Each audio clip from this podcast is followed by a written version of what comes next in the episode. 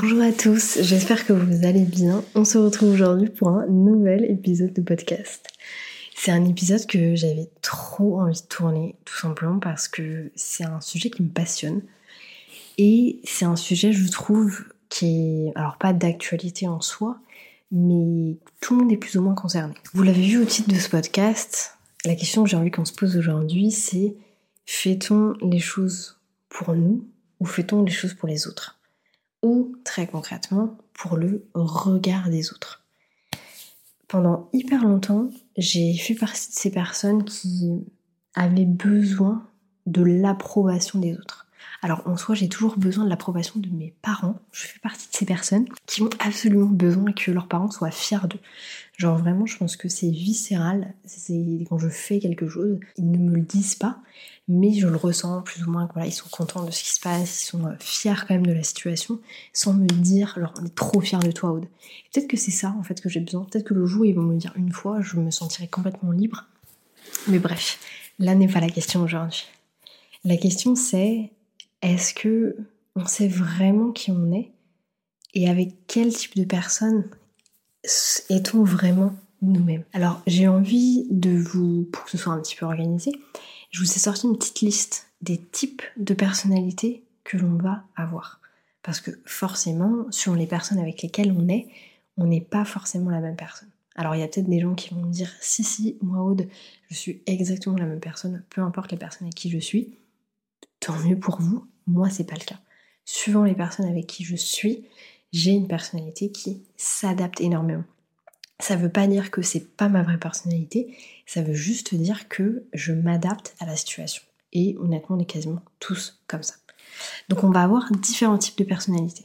On a une personnalité avec les inconnus, Bien entendu, c'est des gens qu'on ne connaît pas, donc on est sans doute sur nos gardes. Il y a des choses qu'on va pas dire, il y a des manières de faire qu'on va pas utiliser.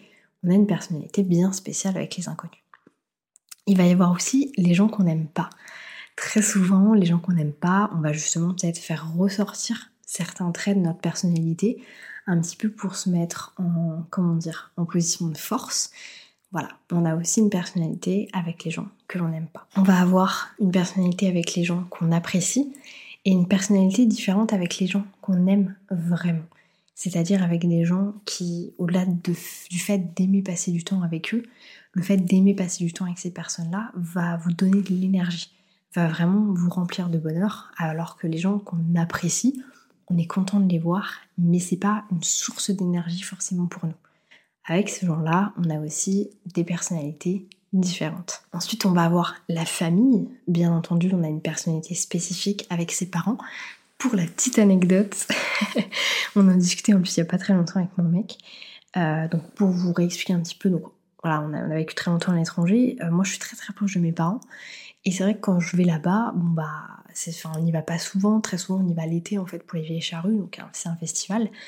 Et en fait, ma mère, ça fait des années qu'elle s'occupe de nous pendant ce festival-là, donc on est un petit peu les rois. Euh, voilà, il n'y a pas un chocolat le matin quand on se réveille, euh, on rentre dans la nuit, ils viennent nous ouvrir la porte, nous avons, enfin, ils nous font à manger et tout. Bref, des gros bébés.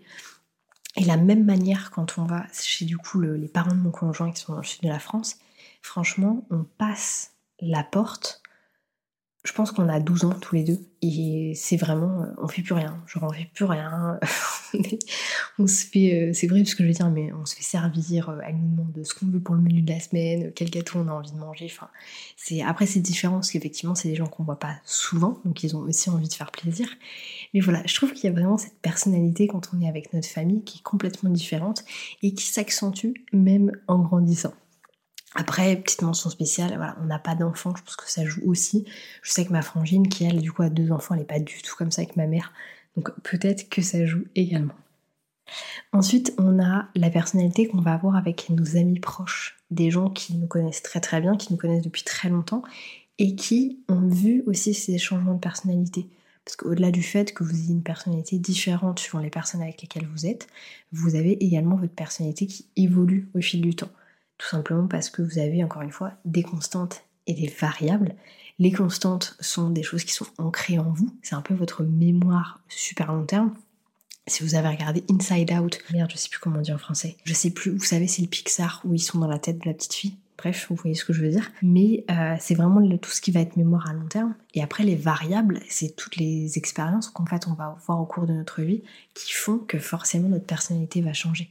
Moi, je sais que je me prends en école de commerce à 21 ans et aujourd'hui, à bientôt 31 ans, après avoir vécu à l'étranger, vécu dans plein de pays, connaître plein de cultures, j'ai plus du tout la même personnalité. J'ai des choses qui sont les mêmes, mais j'ai plein de choses qui ont également changé. Ensuite, on va avoir la personnalité qu'on a avec ses enfants. Bien entendu, c'est différent de la personnalité qu'on peut avoir euh, avec son conjoint, avec sa famille, avec ses amis. Et pour terminer, on a la personnalité qu'on a avec son conjoint, qui bah, très souvent c'est une personnalité qui est quand même euh, très, comment dire, proche de la vraie réalité. Du coup, le dernier type de personnalité qu'on a, c'est la personnalité qu'on a avec nous-mêmes. Et j'ai tendance à dire que la personnalité qu'on a avec nous-mêmes, il faut l'avoir avec son conjoint, parce que sinon, bah, potentiellement, ça peut poser aussi des soucis identitaires ou des soucis de confiance en soi, d'estime de soi, etc. Donc si vous êtes très différent avec votre conjoint que ce que vous êtes dans la vraie vie, voilà, potentiellement, c'est pas, euh, moi, c'est pas quelque chose que je préconise et en même temps, je suis qui pour dire ça Si c'est pas le cas, ne prenez pas mes, mots à la lettre, hein, franchement, on s'en fout. Mais voilà, moi, c'est juste l'impression que j'ai, c'est que j'ai besoin d'être moi-même avec les personnes avec qui je vis au quotidien pour pouvoir justement bah, kiffer aussi ma personnalité. Donc, la question que je me pose ici, c'est qui on est vraiment? Parce que parmi tout ça, il y a plein, plein de choses, il y a plein de personnalités, il y a plein de manières de faire. Donc, qui sommes-nous vraiment? Et j'ai envie de vous raconter du coup une petite anecdote qui fait partie de mon passé avec Decathlon. Quand on faisait du recrutement, il y avait énormément de stades de recrutement avec Decathlon. Et un des derniers stades, c'était du coup euh, d'inviter les personnes à des recrutements collectifs.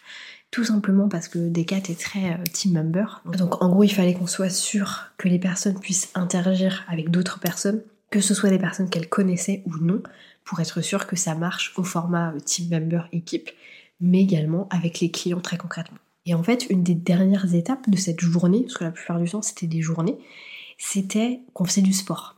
Bien entendu, je vous apprends rien, des euh, entreprise sportive, on faisait du sport.